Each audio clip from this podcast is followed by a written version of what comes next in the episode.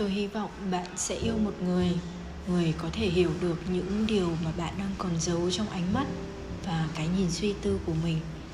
Người đủ kiên nhẫn để bên cạnh bạn, thậm chí bạn không đủ kiên nhẫn với chính mình. Người hiểu được những khoảng lặng trong bạn, thậm chí bạn còn chưa kịp nhận ra điều đó. Người bên cạnh yêu thương bạn dù chính bạn đang chán ghét chính mình người cùng bạn vượt qua khó khăn trong cuộc sống, chứ không phải là người chỉ biết nói những lời sáo rỗng và để bạn một mình với những bộn bề. Là người sẽ luôn nghĩ đến bạn dù làm điều gì và sẽ là người luôn nũng điệu gửi cho bạn những dòng tin nhắn không đầu, không cuối, chỉ nói với bạn rằng đang nghĩ đến bạn, nhớ bạn và muốn gặp bạn. Là người sẽ đặt bạn vào kế hoạch tương lai của họ và gọi đó là kế hoạch tương lai của chúng ta, chứ không phải là quá bận, không có thời gian dành cho bạn.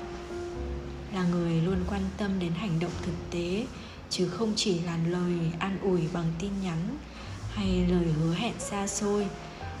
Và sau đó chỉ là lời xin lỗi. Tôi chúc bạn sẽ hạnh phúc với người đó và mãi an nhiên. Chào bạn, lại là mít đây.